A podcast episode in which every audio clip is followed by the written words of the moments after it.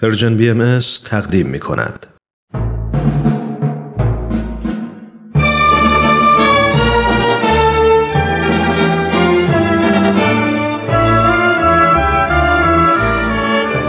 رادمردان جاوید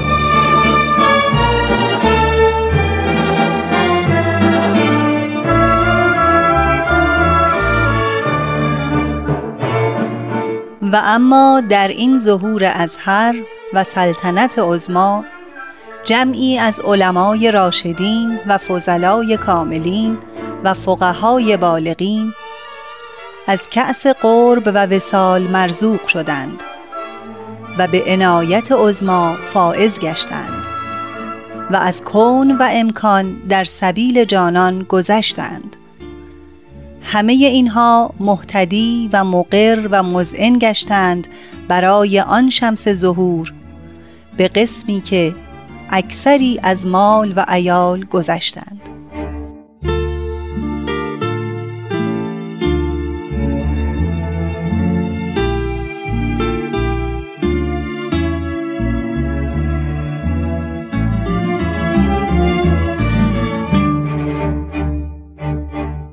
همراهان عزیز رادیو پیام دوست درود بر شما. یک بار دیگر من ترانه به اتفاق همکارانم اینجا هستیم تا بخش دیگری از مجموعه رادمردان جاوید را به شما تقدیم کنیم.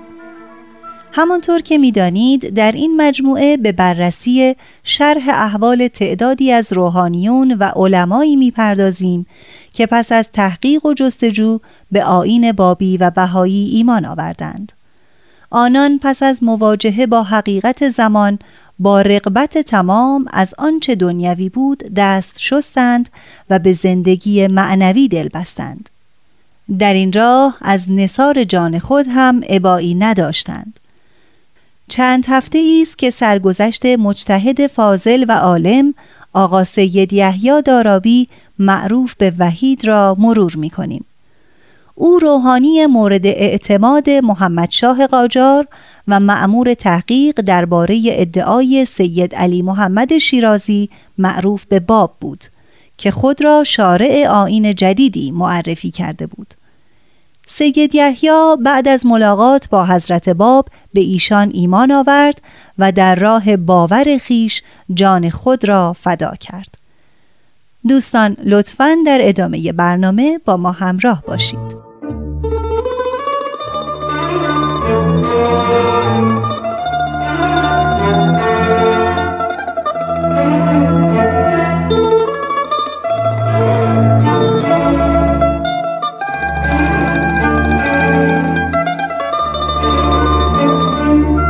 هفته گذشته به آنجا رسیدیم که حاکم یزد گماشتگان خود را برای دستگیری سید یحیی به خانه او فرستاد. نبیل زرندی نویسنده و مورخ بهایی می نویسد حاکم جمعی از سربازان مسلح را فرستاد تا منزل جناب وحید را محاصره کنند. همانطور که سربازان می‌رفتند جمعی از اشرار و نفوس ولگرد هم به تحریک نواب رضوی که از ارکان شیخیه بود دنبال سربازها به جانب خانه وحید توجه نمودند جناب وحید با یارانش مشغول مذاکره بود و به تحریس و تشویق آنها پرداخته برخی از مسائل مشکله را برای آنها شرح می‌داد. دوستان وحید وقتی که دیدند سربازان مسلح و اشرار و عرازل شهر آماده هجوم و حمله هستند. از جناب وحید کسب تکلیف کردند. وحید دارابی که در طبقه بالا کنار پنجره نشسته بود به همراهانش گفت این شمشیری که جلوی من می‌بینید همان شمشیری است که حضرت قائم خودشان به من مرحمت فرمودند. خدا می‌داند که اگر آن حضرت مرا معمور به جهاد میفرمودند یکه و تنها بدون یار و یاور می‌رفتم و این جمعیت را پریشان می ساختم و همه را متفرق می کردم اما آن حضرت به من اجازه دادند که در امثال این گونه وقایع دفاع کنم. حسن نوکر جناب وحید اسب آن بزرگوار را زین و یراق کرده به در منزل بسته بود.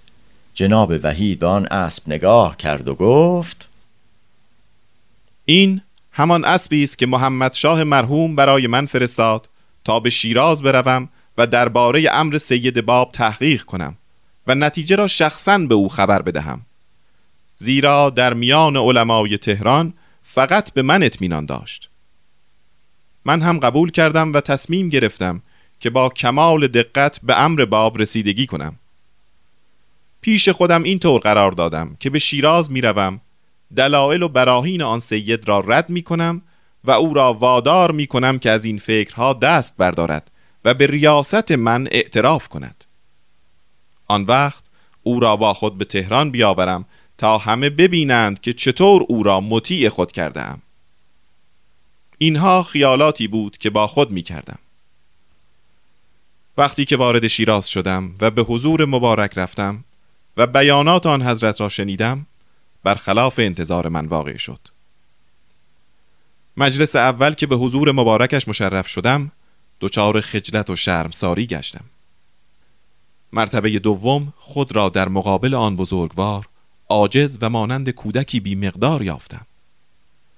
مرتبه سوم دیدم که از خاک پای او پسترم از آن پس دیگر از خیالات سابق که درباره آن حضرت می کردم اثری نماند. آن بزرگوار در نظر من مظهر الهی و محل تجلی روح قدسی ربانی بود. از آن به بعد تصمیم گرفتم که با کمال شوق جان خود را فدای او کنم.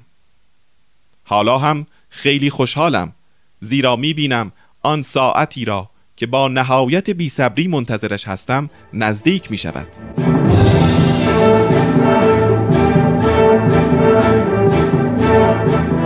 جناب وحید دید که یارانش خیلی مسترب هستند. آنها را به اطمینان و خونسردی و متانت دلالت کرد و گفت مطمئن باشید ید غیبی صفوف دشمنانی را که به مخالفت مؤمنین برخواستند در هم خواهد شکست.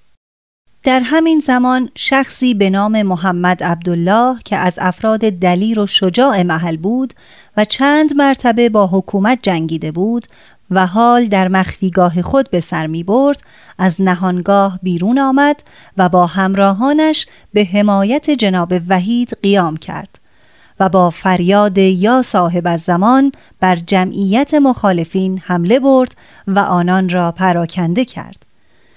شدت حمله او به حدی بود که حاکم یزد متواری شد و با همراهانش به قلعه نارین گریخت و در آنجا سنگر گرفت. محمد عبدالله به خانه سید یحیی دارابی آمد و اعلام کرد که به آین جدید ایمان آورده و خود و همراهانش برای خدمت و کمک به او آماده اند و اجازه خواست که به قلعه نارین هجوم برده و حاکم و همراهانش را از میان بردارد. سید یحیی دارابی به او اجازه نداد. اگرچه قیام و اقدام تو دشمنان را پراکنده ساخت و منزل مرا از خطر محفوظ داشت. ولی بدان که تاکنون دشمنی و مخالفت این قوم در اطراف امر صاحب از زمان از حدود مجادله زبانی تجاوز نکرده است. اما طولی نخواهد کشید که نواب مردم را بر علیه ما خواهد شورانید و چنین منتشر خواهد ساخت که وحید دارابی طالب سلطنت است و می‌خواهد تمام ایران را مسخر کند. اینک به تو لازم است که فورا از شهر بیرون بروی. مطمئن باش که دشمنان نمی‌توانند تا وقت مقدر و مقرر کوچکترین اذیتی به ما برسانند.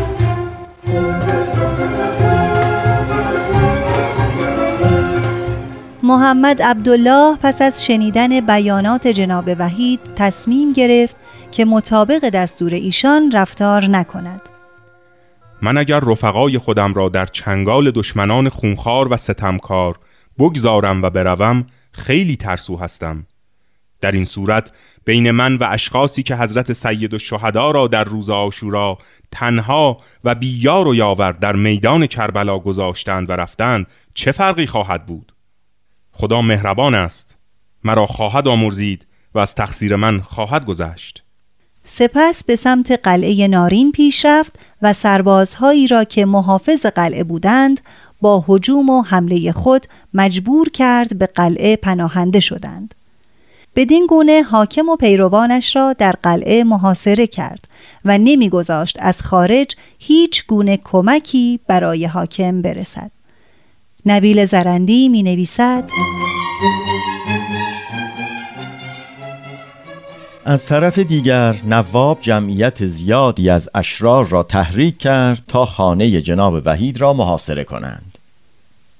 جناب وحید که اوضاع را چنین دید ناگزیر آقا سید عبدالعظیم تبریزی را که در بین اصحاب به سید خالدار معروف بود و همچنین از بازماندگان قلعه شیخ تبرسی بود و صوت مهیبی داشت فرستاد تا بر اسب سواری آن جناب نشسته با چهار نفر دیگر از یاران شجاع از خانه بیرون رفته مردم را نصیحت کند.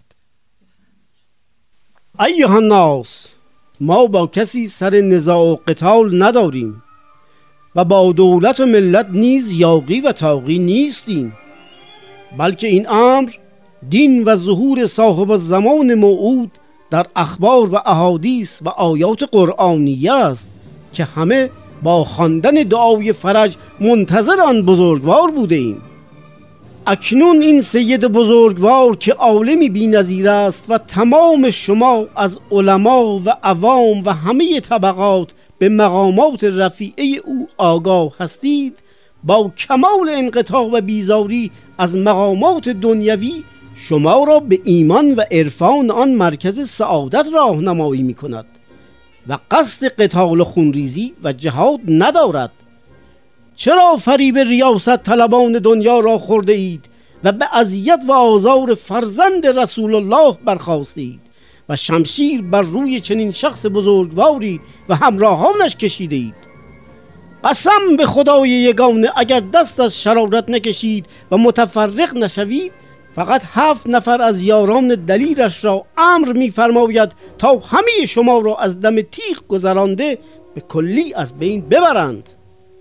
و من خود با این چهار نفر دمار از روزگار شما برخواهم آورد. ای مردم اگر مولای ما را تحقیر کنید به عذاب شدید مبتلا خواهید شد. من به شما می‌گویم یک فریاد خود من کافی است که دیوارهای قلعه شما را متزلزل کند. قوت بازوی من به تنهایی کافی است که درهای قلعه را بکند.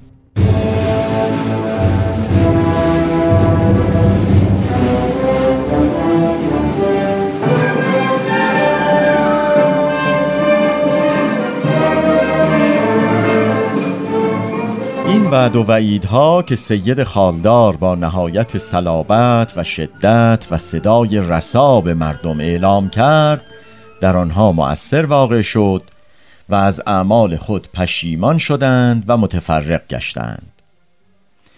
چون نواب رضوی این خبر را شنید و دانست که مردم متفرق شدند حیله دیگری اندیشید.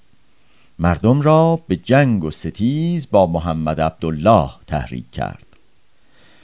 آنها را رو به قلعه نارین فرستاد و موقعی آن جمعیت رسیدند که حاکم و همراهانش که در قلعه محصور بودند با محمد عبدالله به جنگ و زد و خورد مشغول بودند.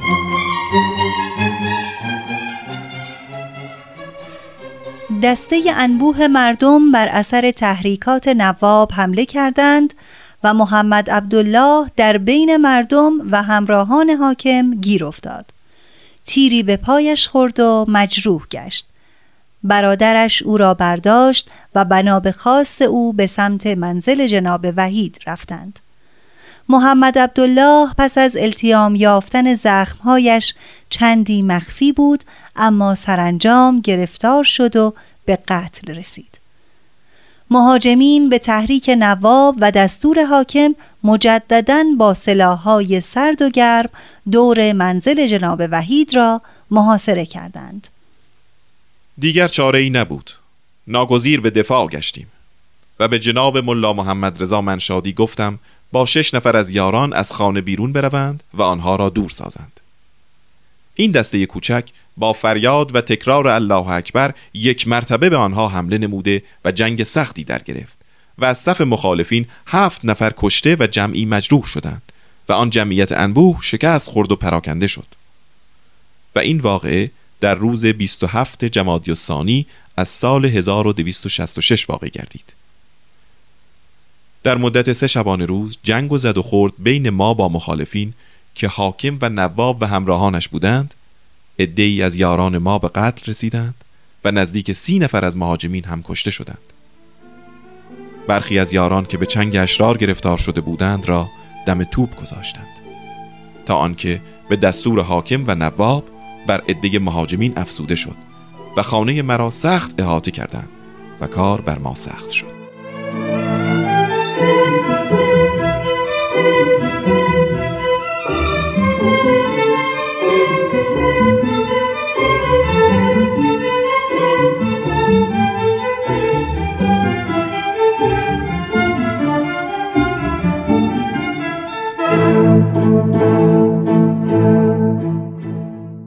ملا محمد رضا منشادی از بزرگترین علمای منشاد بود که پس از ایمان امامه برداشته بود و حال در منزل جناب وحید دربانی می کرد.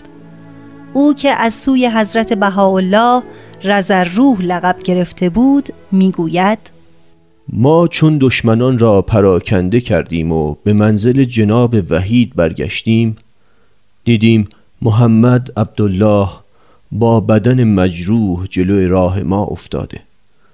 او را برداشتیم نزد رئیس خودمان بردیم.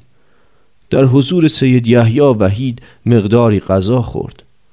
بعد او را به محلی بردیم و پناهش دادیم. در آنجا بود تا زخمش خوب شد. پس از آن گرفتار چنگ دشمن شد و او را به قتل رساندند. در آن شب جناب وحید به پیروان خیش فرمود که متفرق شوند و کوشش کنند که با سلامتی و تندرستی مزفر و منصور گردند. بعضی از همراهان تاب مقاومت نیاورده و قصد کردند که خارج شده متفرق شوند و خود سید یحیی وحید هم تصمیم گرفت تا به سمت نیریز حرکت کند. با همسر خود وداع کرد و از او خواست تا دو فرزندش سید اسماعیل و سید علی محمد و جمیع متعلقات خیش را بردارد و به منزل پدرش برود و آنچه را که متعلق به جناب وحید است با خود نبرد و بگذارد. من این منزل شاهانه را برای آن بنا کردم که در راه خدا خراب شود. این اسباب و اساس پرقیمت را از آن جهت خریداری کردم که در راه نصرت محبوب فدا شود تا دوست و دشمن بدانند که صاحب این منزل نظر بسیار بلندی دارد مال و دولت دنیا و قصرهای عالی و اساس قیمتی و فرشهای گرانبها را اهمیتی نمی دهد.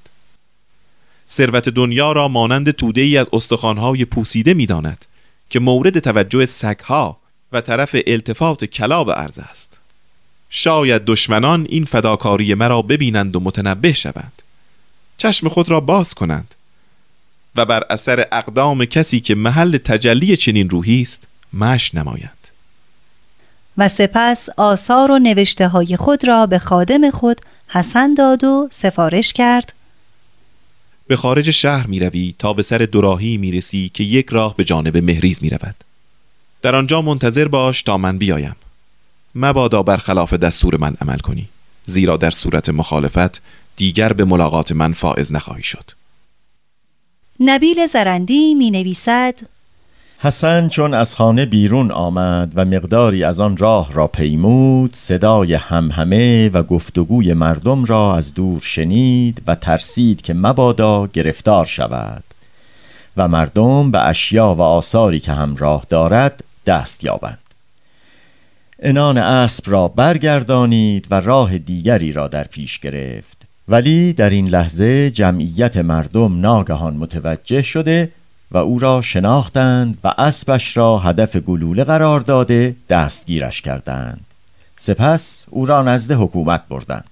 روز بعد طبق دستور حاکم او را به دهان توپ بستند. در آن هنگامه چون فراشان و میرغزبان خواستند او را از پشت به توپ ببندند خواهش کرد که از جلوی سینه ببندند تا با چشم خود ببیند چگونه توپ را آتش می‌دهند.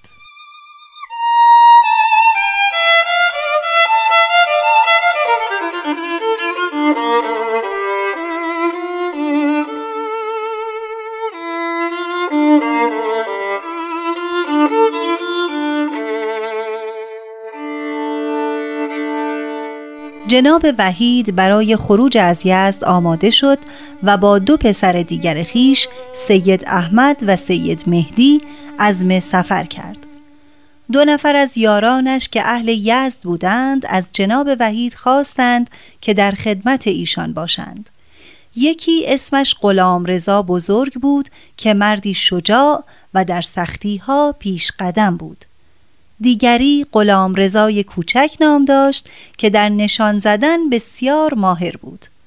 این دو نفر هم با جناب وحید همراه شدند.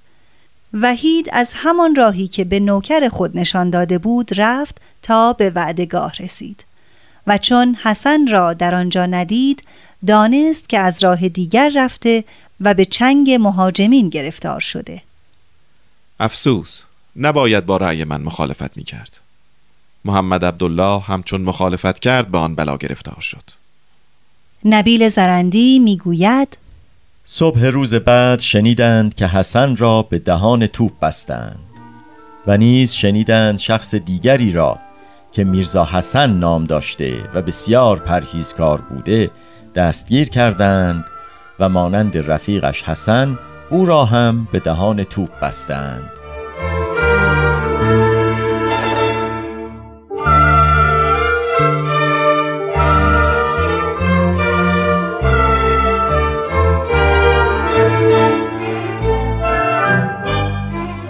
دوستان عزیز زمان این برنامه هم به پایان رسید. ادامه ماجرای جناب سید یحیی وحید دارابی را در برنامه بعد خواهید شنید. حتما با ما تماس بگیرید و ما را از نظرات خود آگاه کنید. شماره تلفن 201 703 671 828 88 در اختیار شماست. تا برنامه بعد بدرود.